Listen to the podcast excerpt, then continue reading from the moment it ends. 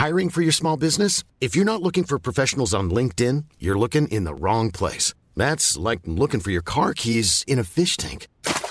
LinkedIn helps you hire professionals you can't find anywhere else, even those who aren't actively searching for a new job but might be open to the perfect role. In a given month, over 70% of LinkedIn users don't even visit other leading job sites. So start looking in the right place. With LinkedIn, you can hire professionals like a professional. Post your free job on linkedin.com slash people today.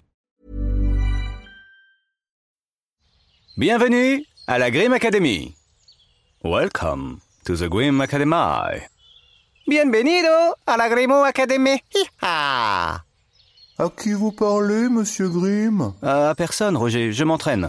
Il y a longtemps que je n'ai pas reçu une Altesse royale à l'école, j'avoue que je suis un peu stressé. Vous n'avez qu'à prendre une fleur de l'arbre à pompons du Japon. Quand vous les pressez, ça chasse le stress. C'est vous qui l'avez dit à la journée porte ouverte. Oui, mon petit Noël, malheureusement, ils viennent d'être taillés. Les nains de jardin ont repris leur travail ce matin. Ils font n'importe quoi, exprès pour m'embêter. Mais je sais qui est derrière tout ça. C'est Noah, C'est qui, Noah? Une mauvaise graine. C'est leur chef, le bonnet rouge, le plus haut grade dans ce corps de métier. Vous le voyez là-bas avec ses gros sourcils en pointe qui ressemblent à des cornes de bouc? Il est en colère contre moi. Les nains de jardin me coûtent trop cher, alors petit à petit, je les remplace par des objets ensorcelés, des arrosoirs magiques, des pelles qui creusent toutes seules et des tondeuses autonomes qui marchent à pile. Ça lui fait du travail en moins, il m'en veut beaucoup. Il a décidé de tout mettre sans dessus-dessous. Il a planté des platanes ici et là des ifs qui ne collent pas du tout avec le paysage. Il veut que j'enrage. Mais il peut plier les peupliers et tordre les jeunes cèdres, moi je ne céderai pas. Je suis Grimm. Ansel Grimm. Je suis humblement de loin le plus grand des patrons sans prime. Je suis un Grimm, Grimm, Grimm, Grimm, Grimm.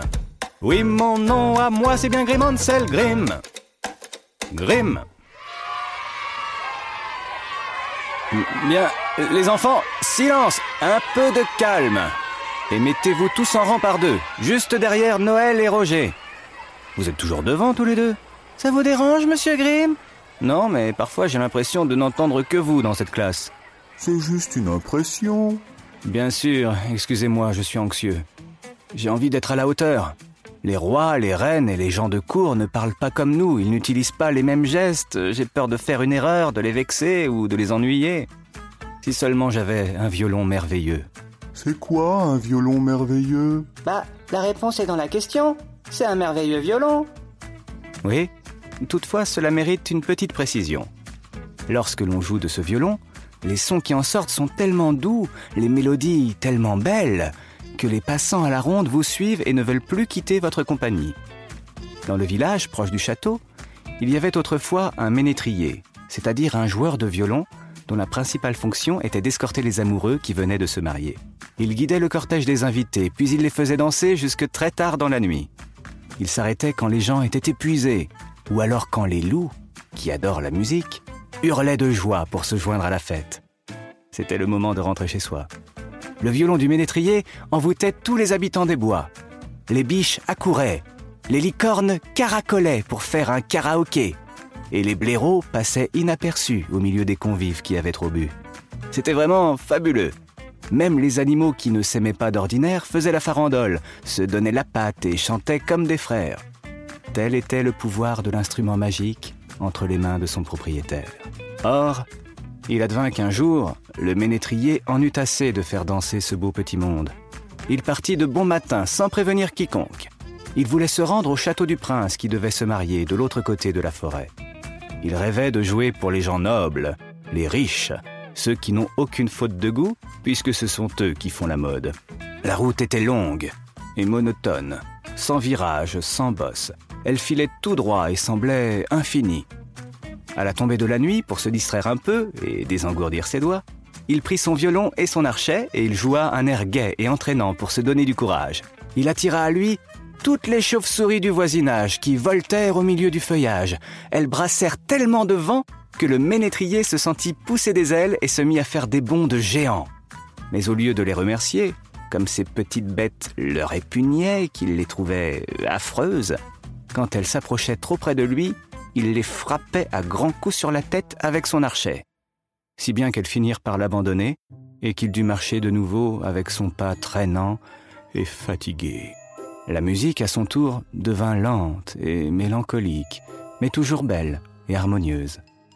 C'était un soir de pleine lune, il faisait clair comme en plein jour, et la grande route à l'horizon filait, filait toujours. On ne voyait aucune habitation. Le ménétrier commençait à désespérer, quand soudain, deux loups surgirent sur le chemin. C'était un couple, des fiancés. Ils avaient chacun une patte baguée ils étaient attirés par la complainte du violon. Cela ennuyait fort notre musicien, mais, hypocrite, il fit semblant de les accueillir. Il les fit s'asseoir autour d'un vieux tronc d'arbre qui servit de table. Il y déposa une nappe à carreaux rouge et blanc, et il promit de revenir avec un bon plat de spaghettis. Les loups, sans se méfier, posèrent leurs pattes sur la table en attente du bon dîner. Mais le ménétrier revint avec une énorme pierre et frappa avec brutalité pour écraser les phalanges de ses invités. Leurs pattes restèrent coincées sous le rocher et ils eurent tellement mal qu'ils hurlèrent à la lune. De son côté, le joueur de violon, satisfait de son méfait, repartit en sifflotant.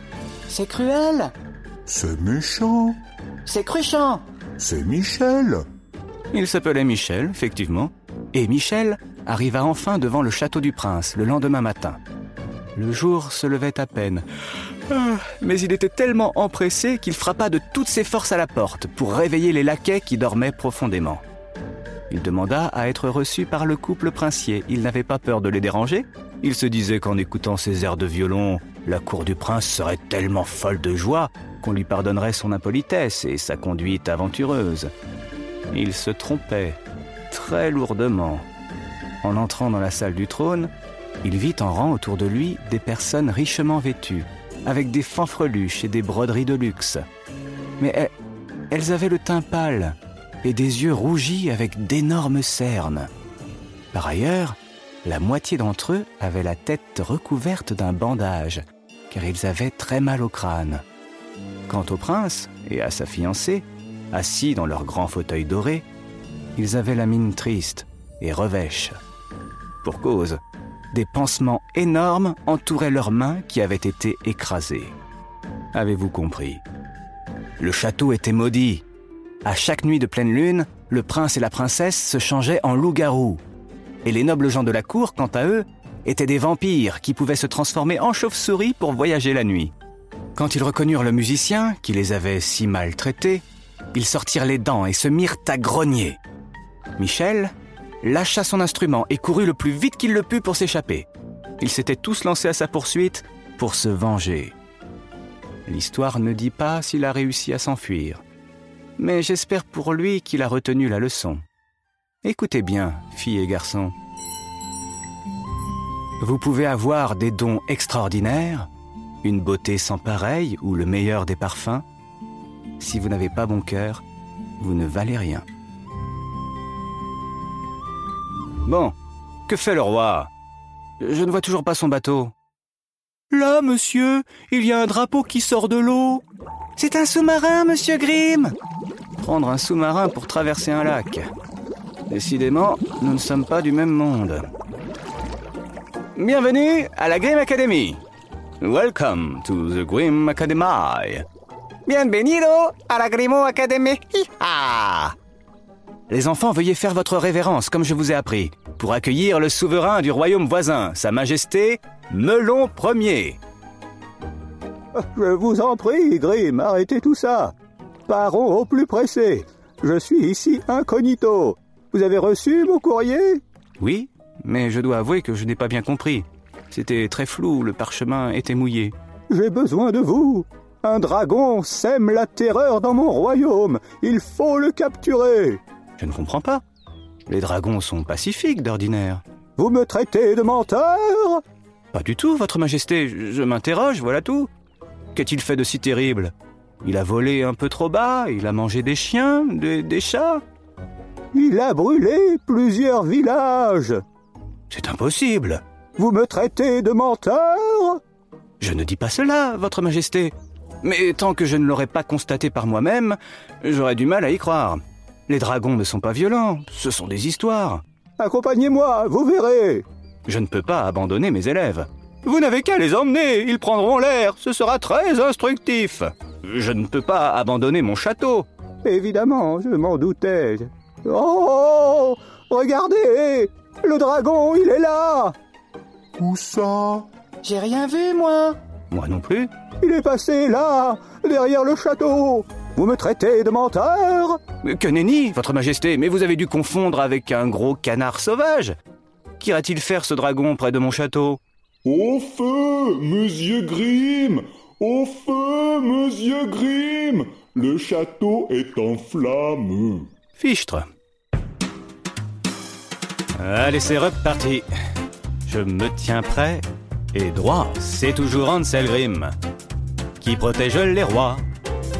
Je suis leur cavalier, leur fou, leur pion. Y a pas de repos pour les héros. L'histoire n'est jamais finie. La Grimm Academy. Par en mission, y a pas de repos pour les héros.